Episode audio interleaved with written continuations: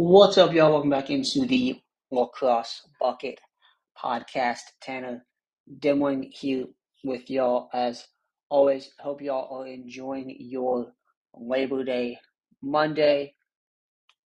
We're back here with an episode and a lot, a lot, a lot to talk about.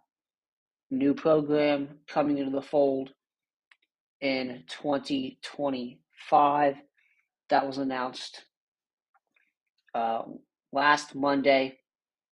We have got the 2024 recruiting cycle is off and running, and also some big news on the 2023 recruiting trail. We'll also uh, talk, do a little uh, look at uh, a couple teams. We'll fall snapshot of a couple ACC teams here on today's episode. Uh, we'll have some more of that on uh, Tuesday, excuse me, of uh, Thursday of this week as well.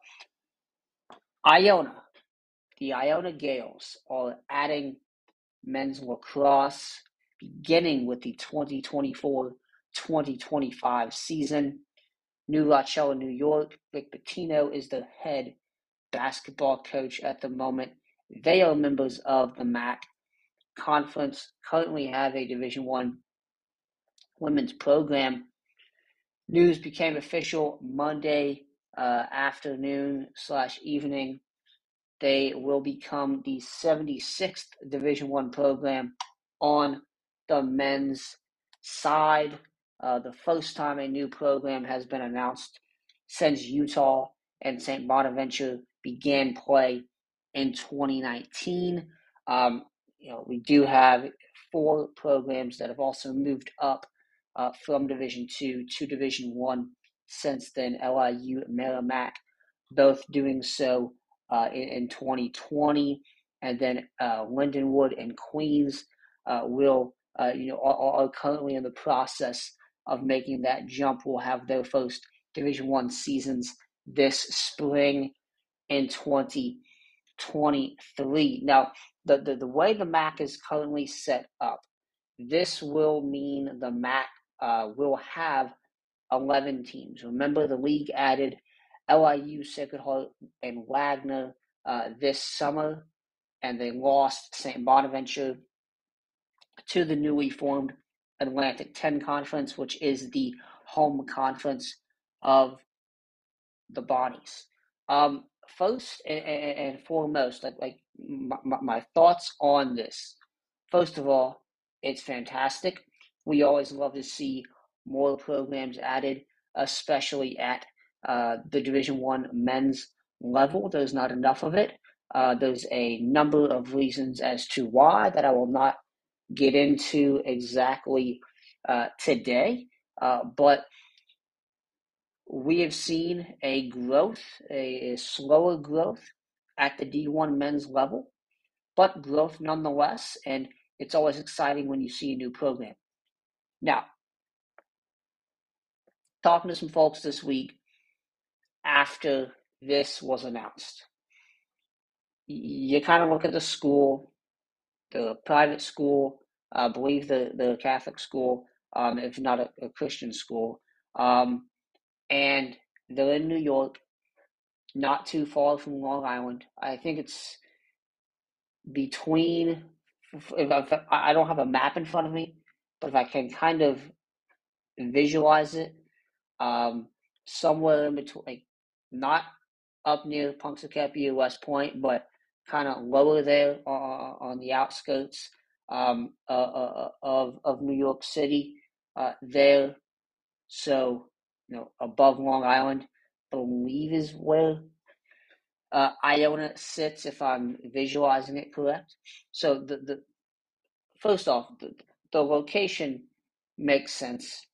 The institution is similar to what we've seen from other programs who have added men's lacrosse in the past. You know, uh, albeit a Saint Bonaventure type uh, uh, of school uh, there which very similar in uh, you know size, type of school. Uh, they they don't have football. They have a Division One women's program already. Um, so a lot of the trends that we've seen with programs that have added men's lacrosse in the recent past, um, and when I say recent past, I mean 2010 to now, uh, it, it very much fit, very much fits into that into that category, fits into many of those trends. Now, Iona specifically, um, in men's lacrosse, I you know I, I've been asked like the location is great, the, school is, good. It, it, seems like a great fit all around to have lacrosse, and, and, and I would agree with that sentiment. I think it is. What is the expectation that like you should have for this program coming in? I think it's similar to any new program when you get down to it, um, in terms of what expectations should be, is it's going to be a build. Like there's nothing there, you have to build it. I, I will say though, when you look at the MAAC, the MAAC is the most upwardly mobile conference in college lacrosse for a myriad of reasons. Um, St. Bonaventure, for example, right? They were a contender in the postseason, a contender for the MAAC title this past season. Monmouth, their fourth season, won the MAC, went to the NCAA tournament. Detroit Mercy had a very successful uh, fourth season in uh, the MAAC as well. This is a league that is very upwardly mobile. This is a league that uh, you know, Randy Mullins calls it the wacky Mac. And that is very much true. There is a lot of craziness that happens in that conference every single season. It's a very competitive conference uh, from top to bottom. Uh, they might not might might not have the best teams every season. Might not be the best mid major conference every season, uh, and, and, usually they are not. But still, a very fun conference and a very competitive conference. And again, you can go to the NCAA tournament. Uh, and that is a great thing that programs at that level can sell with the auto bids. Um, so, Iona, you've got the location. The school seems like a, a great fit uh, in due to the location um, and the type of institution it is for men's lacrosse and it meets a lot of the trends that we've seen in schools who have added men's lacrosse in recent history, being it from 2010 uh, on to now. And then lastly, I think the league they're going into, uh, their home conference, uh, it's one that already has lacrosse as an established sport. They've got a lot of established programs, but it's a conference where it's very upwardly mobile and this is a program that could see that same trajectory that we've seen with programs like St. Bonaventure and Monmouth in that very conference uh, just in the recent past. So, uh, Iona, welcome to Division One men's lacrosse. I will be very intrigued to see who they hire uh, as the inaugural head coach and what that inaugural staff looks like. I think it's a place they can have success, and uh, we'll see what happens. But I'm very, very intrigued by this, very excited by this announcement. Now, as y'all know, it is September, and September 1st was the start of the contact period for the class of 2024. Um, it's been very, very slow uh, right now in terms of uh, the amount of commitments that we've had out of the 2024 class. And there's only been two. Only been two. Henry Weller, uh, LSM out of St. John's in D.C., uh, Verbling to Michigan on uh, Sunday. And then you had Ryan Dunkel, attackman, also out of St. John's in D.C., committing to Virginia on Sunday as well. Uh, Dunkel ranked as the number one player in the class for uh, inside lacrosse in the 2024 class. A huge, huge splash for the Cavaliers to get uh, its 2024 class started off, uh, coming off a you know phenomenal season. Had a great freshman season for uh, the cadets, and then followed it up with an 80 point sophomore campaign, 51 goals, 29 assists. Um, helped the cadets to a 19-0 season. Really was uh, the quarterback, if you will, of this offense. Ran this offense uh, very, very well, playing on a you know one of the best teams in the country. Believe they ended the season uh, ranked number one in the inside of a lacrosse high school poll. Uh, high school poll. Um, at least was a top three team there. a fantastic team, and if you watch Dunkel, you saw him do uh, really a little bit of everything. He, he's a very well-rounded attackman. He's a, a goal scorer, uh, but also uh, you, you, know is a guy that uh, can feed as well, and, and really just a, a danger in many facets of the game, and uh, not just specifically from behind the cage at X or on the wings, uh, those natural uh, attackman positions. He, you know, when you watch him play, and I've seen him play multiple times uh, on film, he's a guy that really is an attackman, could fit in in a lot of places. Uh, like I said, very well rounded player. Uh, and especially a talented goal scorer uh, who you know really knows how to put the ball back of the cage from nearly anywhere on the field. Uh, can initiate is a, just a very very good playmaker in general, and uh, why he's ranked as the number one player in the class by uh, the folks in Inside Lacrosse, and you know why he's heading to the University of Virginia, where his father played football. Uh, Doug, his father played football for the Cavaliers. His brother Justin is a kicker uh, on the Cavaliers football roster currently. So a lot of ties to uh, the flagship school uh, of his home state, from Great Falls, uh, VA. Uh, a lot of ties to the flagship state of the Commonwealth, and uh, he is heading there himself. really, you know, not a not a surprise at all to see Dunkel head to Virginia, but he is the first, I, I guess you would say, major domino to fall in that 2024 cycle. I mean, we'll head back to Virginia in just a second. I uh, want to talk about Henry Weller, who committed to uh, Michigan on Sunday, was the first player uh, since the September 1st period to commit uh, in the 2024 class, verbally to the Wolverines.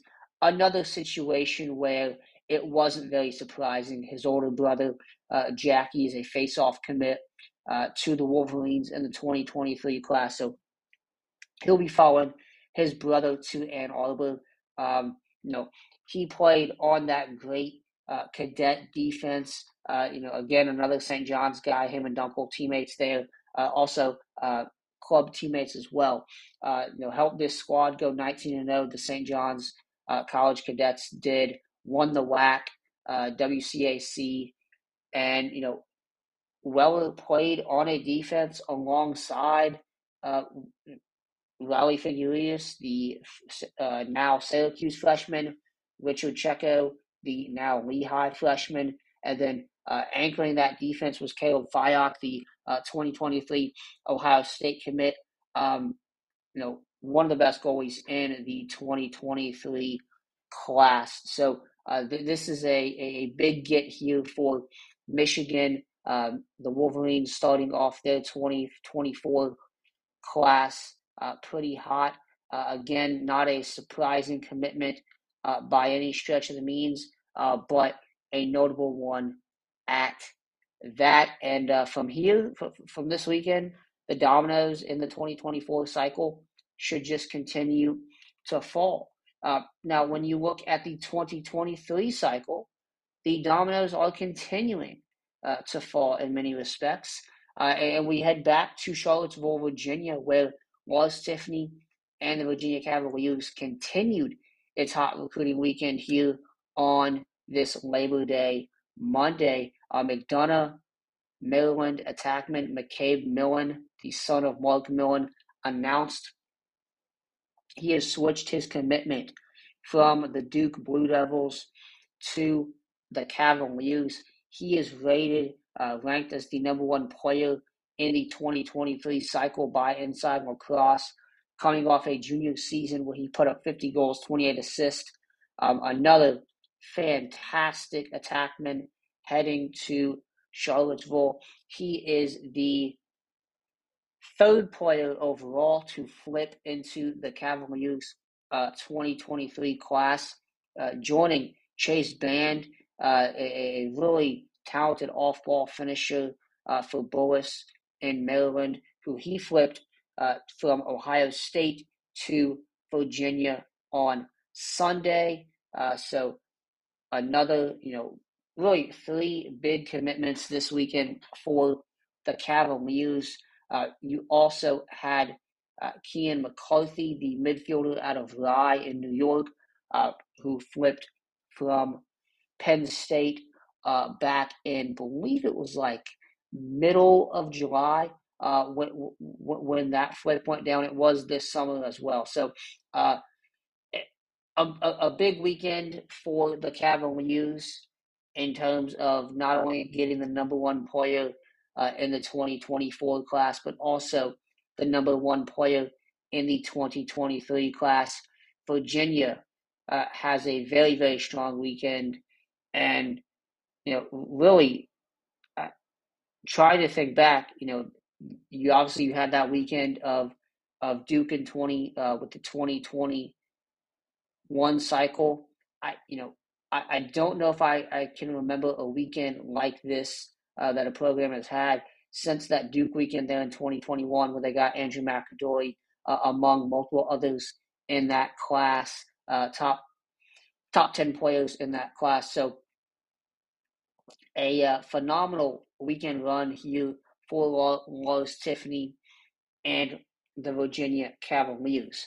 Speaking of the Cavaliers, they were a team that I uh, previewed in my fall snapshot preview uh, earlier this week, and, and we'll talk about the Cavaliers here as well as the North Carolina Tar Heels, the ACC foes.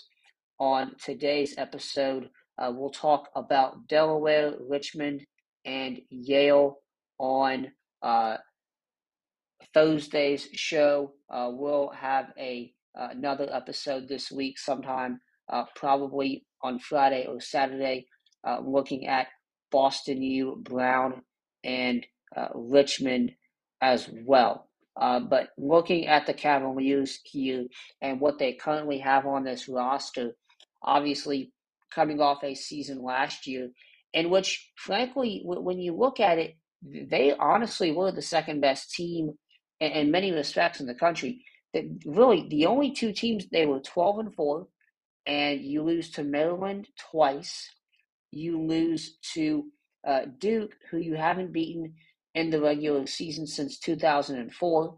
And then you had the upset loss against Richmond, uh, where uh, you obviously you know had the injury to Petey LaSalla. Now, you know, according you know my kind of thought is, you know, you win the ones you you win, you lose the ones you lose. I, am not really one for moral victories. Um, or Wolf saying, well, you know, that was because of this. Look, Richmond took opportunity where uh, they were given, and they, they beat they beat the Cavaliers, and, and they were the first team since Washington and Lee in 1977, uh, first in-state team to beat the Cavaliers. So, uh, a, really a fantastic win for the Spiders there. Uh, but those three teams, Richmond, Duke, and, and Maryland, who one of the best teams of all time, uh, the only three teams that beat the Cavaliers last season.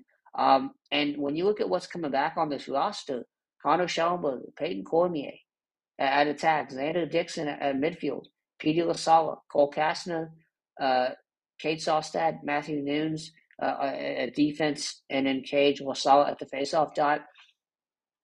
And you get in Griffin Collegy, uh, the uh, freshman defenseman, uh, defensive transfer from Richmond, as well as Thomas McConvey, the midfield grad transfer from Vermont, who I think is going to uh, be a humongous addition to this midfield. You really got to look at this program and say, you know, what are they missing? Um, because when I look at, at, at this at, at, this team, I, I really only see two areas where really they need to improve or need to replace pieces.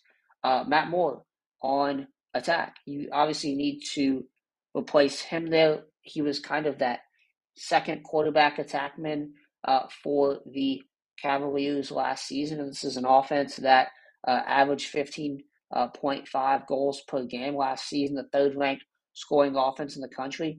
Mentioned they get back Shellenberger, they get back Cormier, uh, they also get back Xander Dixon and uh, Griffin Schutz, the uh, standout freshman who, you know, we'll see where they put Schutz there. Schutz was at the midfield most of last season. Uh, would possibly see him move to the attack spot with the uh, you know incoming transfer of Thomas McConvey. Uh, you did have uh, Dixon and Schutz each uh, started and, and, saw time at the attack spot last season uh, multiple times there. So, so, those two guys, I think, for me at least, I'm looking to take a step forward wherever they're needed. Really, uh, a pair of guys in this entire Virginia offense really, when you look at it, a bunch of guys that can do a lot of good things well, can play a lot of different positions. Uh, but who replaces Matt Moore? Uh, you know, with him, you lose 26 goals, 26 assists uh, in 13 games from last season. Impactful, versatile, you know, exiting the program. That's a definite hole for the Cavaliers to fill offensively. But you know, with McConvey coming in and with the guys they already have on this roster, they get in a really good freshman class as always as well. So there's plenty of talent that's going to be there to be able to plug that hole. Uh, you can't replace Matt Moore, uh, you know, certainly, but you can plug that hole and you can get a guy in there.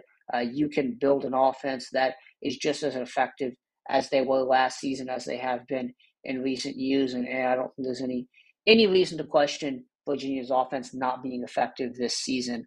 Uh, defensively, though, it, it is where really they need some work, and, and they really do. Six foot seven, two hundred pound Cole Kastner is, is really the highlight of this defense. Um, called him a pterodactyl on ESPN multiple times. 2.0 caused turnovers per game, the ninth of any defenseman in Division One. Uh, he headlined this close defensive unit along with Cade Saustad and Quentin Matsui. Uh, those were the three full time starters at close last season. I expect them to take another step forward here. Um, the short stick defensive midfield spot, you get Grayson Soliday back. Um, he was a strong asset once again there. I thought the D mid unit, in terms of its depth, can certainly use some work. We'll see how that looks in 2023. Uh, and then Matthew Nunes, who was uh, the goalie there, took over for a four year starter and Alex Rode. And Nunes had a solid freshman season, 159 saves with a 49.8% save percentage. Um, look, though, the, the, so I mean, the, the talent is there on this defense, certainly.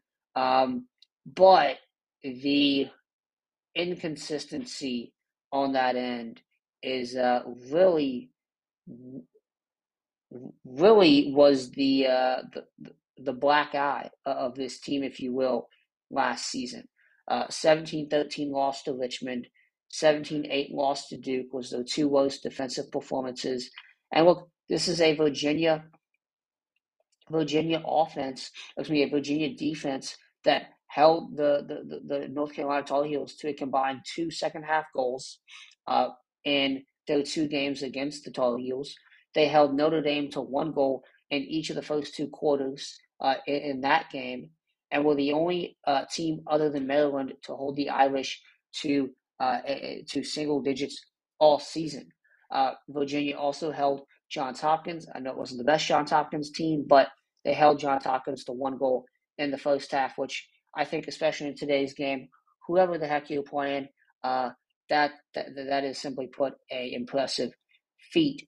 Uh, really good defensive performances Uh, but then also, as I mentioned, 17 13 against Richmond, 17 8 against Duke. They ended the season allowing 15 goals per game. Uh, e- even if you remove the two Maryland losses, they still allowed 14.7 goals per game.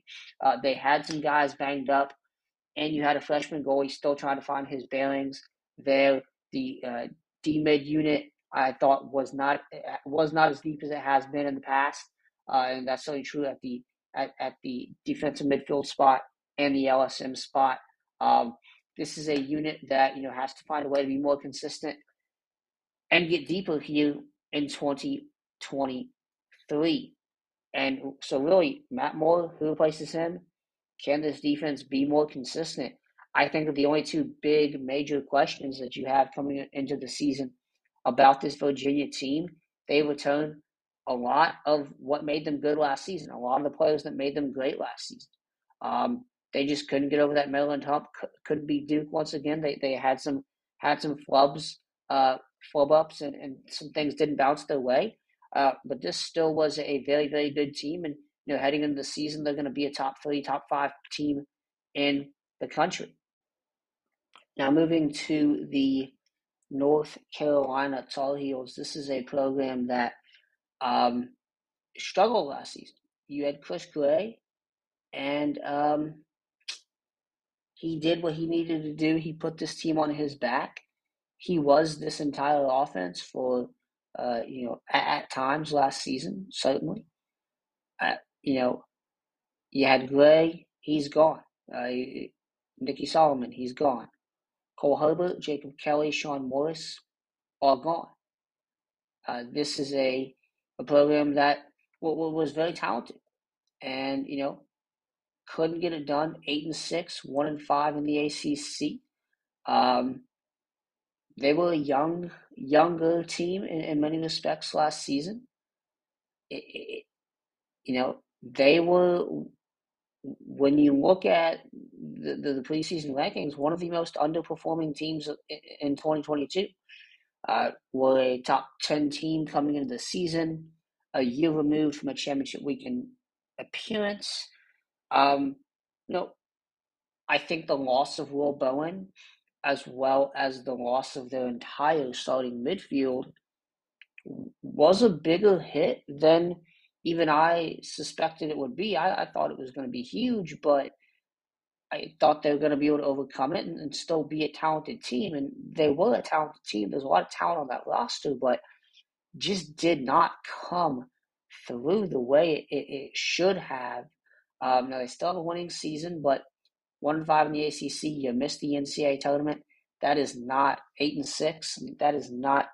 Uh, that is not what that's not the goal in in Chapel Hill. Um, so you know, heading into twenty three, um, the, the really the the biggest thing around this team is is is can they get back on track? Um, they return a lot of talent. Lance Tillman, Henry Schertzinger were two of the top midfielders. They're back. Matt Wright uh, at LSM, Alex Bresci at defensive midfield, Connor Moore at defensive midfield. I really like uh, the rope unit that this team has uh, there, and we'll talk about another transfer addition there here in a second. Paul Bolton, I thought, showed a ton of success, a ton of growth on the back end um, on defense last season. Collin Krieg had a bit of a inconsistent season in cage, but I, I thought he played good. Um, you know, for the circumstances. And this is a defense that in front of him was constantly changing, had multiple lineup changes due to injuries, uh, guys moving in and out all season long. Uh, and then at the faceoff dot, Zach Tucci and Andrew Tyler uh, were really good in 2021. Uh, there was some injuries, some bumps and bruises in, in, in 2022. They did not perform up to what has been expected of them. Uh, but that's still a lot of talent uh, coming back when you look at some of the key returners. Uh, and then you do get in the transfer additions of Logan McGovern out of Bryant, Sean Goldsmith out of Mercer, the two attackmen there, uh, Harry Welford and Griffin Gallagher out of Bucknell and uh, Gettysburg, Division three program, And then you get Andrew Gepper, uh, the defenseman out of Brown, and JT Roselli out of uh, the MAAC LSM of the year. Uh, again, I, I talked about that rope unit. JT Roselli, a huge addition to that rope unit uh, here in 2023. I think that really, for me, coming in the season is probably the strength of this uh, Carolina defense. Uh, I do like what they have there in Paul Barton, uh, a, a, young, talented player, uh, but ranked 52nd in Division One in scoring defense, uh, allowing 12.86 goals per game. Um, and you know, last season twice allowed 18 plus goals against Ohio State and against Duke. Uh, defense was the greatest weakness of this team last season, and uh, where the greatest amount of improvement is needed. Um, so I, I, think clearly the defensive improvement is what I'm looking to first and foremost. Like be, beyond anything, I'm looking at this defensive improvement, and not just uh, at, at the close unit. But I mentioned the rope unit. I'm a pretty big fan of, but they still got to get better. Tyler Schwartz uh, was uh, the, the, the secondary LSM there for them as a freshman, uh, and, and, he showed a lot of promise as well. Um, and I mentioned that rope unit was it was a productive group. Matt Wright, uh, Tyler Schwartz at, at LSM, uh, Alex Bresci, Connor Moore, uh, there at the defensive midfield spot. A productive group uh, that highlighted an otherwise, an otherwise bad and injury impacted, injury riddled, whatever you want to use, uh, defense. And I think the same can be said in, in some respects of Collin Krieg, Uh, 182 saves, 50.3 save percentage. Uh, you know, he did what he needed to do. He impressed as a freshman. Um, you know, last season, I think it was difficult to get a read on did he improve? Did he remain steady? Did he decrease his production? I, you know, I've heard all I've heard all all three from people. So, I, you know, I, this is a defense that can clearly get better. They have some good pieces there, as I mentioned, and Cage, the rope unit. Paul Barton, 22 ground balls, seven caused turnovers, uh, was really a fantastic playmaker there on the back end for them uh, defensively. You have Blake Gable, Sean Morris, Maxwell Cooney, Colin Loghead, uh, were all pieces in that uh, in that rotation there. Uh, it, it's going to be interesting to see who uh, gets the coach. Sean Morris is the only one out of that group not returning as he's exhausted his eligibility. Um, and then when you look at Gepper and Roselli coming in, how they're going to fit into this unit and, and what this what this Carolina defense is going to look like and, and whether they can improve or not. Because look, they were not good coming into 2020. They improved in 2020, that shortened season there, with Will Bowen. They were good in 2021 with Will Bowen. They were not good this year without Will Bowen. And I know injuries had played a part in that. They were very inconsistent in the lineup, and uh, that certainly plays a part in it. Um, but for me, the key piece there is Will Bowen. You, had him, you were good. You, you didn't, and you weren't that good. Um, can can they be successful this season with this group?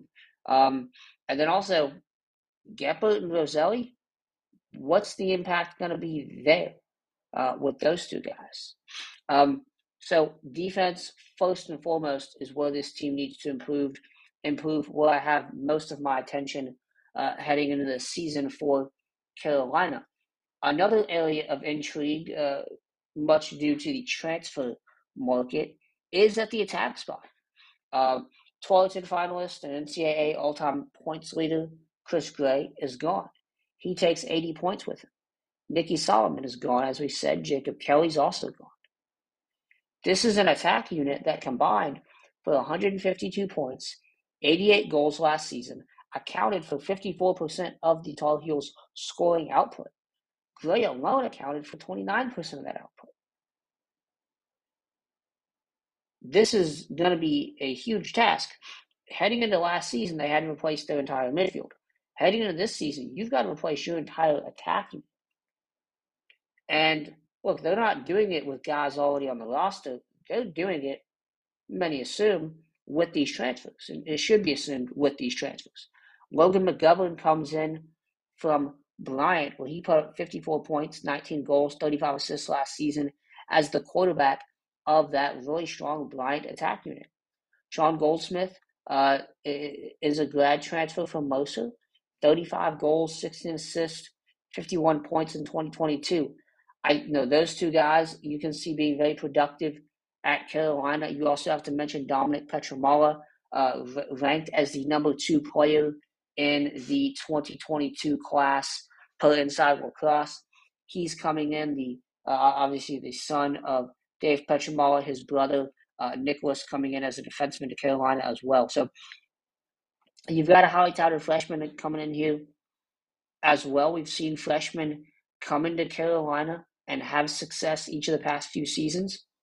Can that happen again with a guy like Dom? Uh, or is he maybe going to uh, not sit, but you know, be a reserve or, or be a secondary kind of guy for a year, and, and then in 2024, uh, jump out and, and, be one of the primary uh, playmakers at attack. We'll see how things go there in 2023 for the Tar Heels on attack. Um, now, I've gotten some questions since I put this article up on the midfield. I, you know, I, I, I think like overall last season, the midfield, especially early on, was not good. Um, the the midfield wasn't. I, mean, as we see, fifty four percent of their production came from the attack unit. It wasn't attack an attack focused offense, and, that was no surprise to anyone last season um, at all. I mean, I, I came into the season saying, "Hey, this is an attack unit that could be the best in the ACC, could be the best in the country if they reach the ceiling." Chris Gray reached the ceiling. I, I don't think the rest of that unit necessarily did. Um, but uh, you know, midfield wise, you know, there's gonna be progress. There should be progress. So I, I wouldn't worry too much about that. I, I, think losing an entire attack unit uh, warrants much more worry and much more questioning.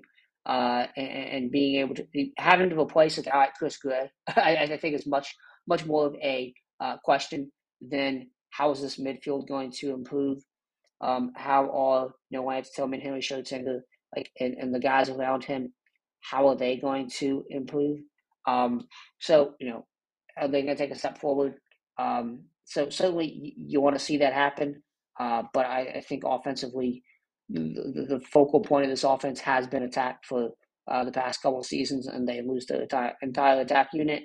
They lose, like I said, 180 something points. Um, that's that's that's tough, and, and that that's going to be an important important uh, piece to, to, to keep in mind heading into 2023 for the Tar Heels. Now, I mentioned the face-off situation just a little bit. I want to go deeper into that here for a second, uh, you know, and then we'll get out of here. Um, as a team, the Tar Heels went 53% as the dot at the dot overall. Uh, Tucci and Tyre uh, there to uh, as the top two guys. Again, uh, Tucci went 56.8%, and uh, Tyre went 51.9% um, individually. So, um, no, and that was ranked 22nd and 32nd in face-off win percentage. That was in 2021. Um, this past season, Carolina went 51.5% as a team at the dot, while Tucci went 54.3% and Tyre went 51.3%. Uh, Tucci, again, the uh, primary uh, guy there, but the two really sharing duties. Uh, both, as I mentioned earlier on, fills in the um, fills in the um, face-off unit and needs to improve, right? Um, those two guys, you know, it you you had the injuries there. Um, they, they both occupied that positions last season. Both had injuries, um, and especially that Virginia game. Chase Mullins, who was the you know heralded freshman, saw limited action, left the program. Um, you know, Tyre and Schwartz are both back in 2023. Um, and look, when you look at the struggles they had last season, I think it's also notable to, to, to mention they went 44% against ACC play, failed to go over 50%, or 50% or over against any ACC team. So, while yes, you've got guys returning there, and you've got guys who've been consistent and been good, um, it it's going to be interesting to see how that all plays out at the dot. Um, you have a pair of freshmen in here that I think can help things out. Colin Hannigan out of Springfield and PA. He was a late uh, flip. He was a, a, a previously a St. John's verbal, and then uh, uh, decommitted was uh, released from his NIL from St. John's after Jason Miller's um, after Jason Miller's resignation there, and um, heads to Carolina now. Had a really strong senior season, and then you also have George Kalos out of Hugh in North Carolina, who has been a uh, you know pretty good face-off man, pretty consistent face-off man, one of the best guys in the South, one of the best players in the state of North Carolina, um, also coming in. So th- that is going to be the the, the face-off success is, you know, is a question, and I think certainly a question when it as it pertains to uh, ACC play and can they get it done against those ACC teams? Can you get it done against the PD La Salle uh, there uh, uh, against uh, Naso at Duke and, and, the likes? So that with, with Carolina, you know, against some of those you know non-conference opponents uh, th- that they will face earlier on, I, you know, I think you should be pretty good. But um, ACC play wise, I especially have my questions of can the face-off situation, and as I said in the article, swing back up, and that's especially true there at uh, you know against ACC play. All right, folks, that is all for the uh, Lacrosse Bucket podcast today. Uh, once again, I hope everyone had a uh, happy Labor Day weekend. Uh, we'll be back on uh, Thursday, especially uh, but we'll also be back maybe a couple other times this week. We'll see what happens on the recruiting trail. Uh, we'll see what happens in the world of college lacrosse.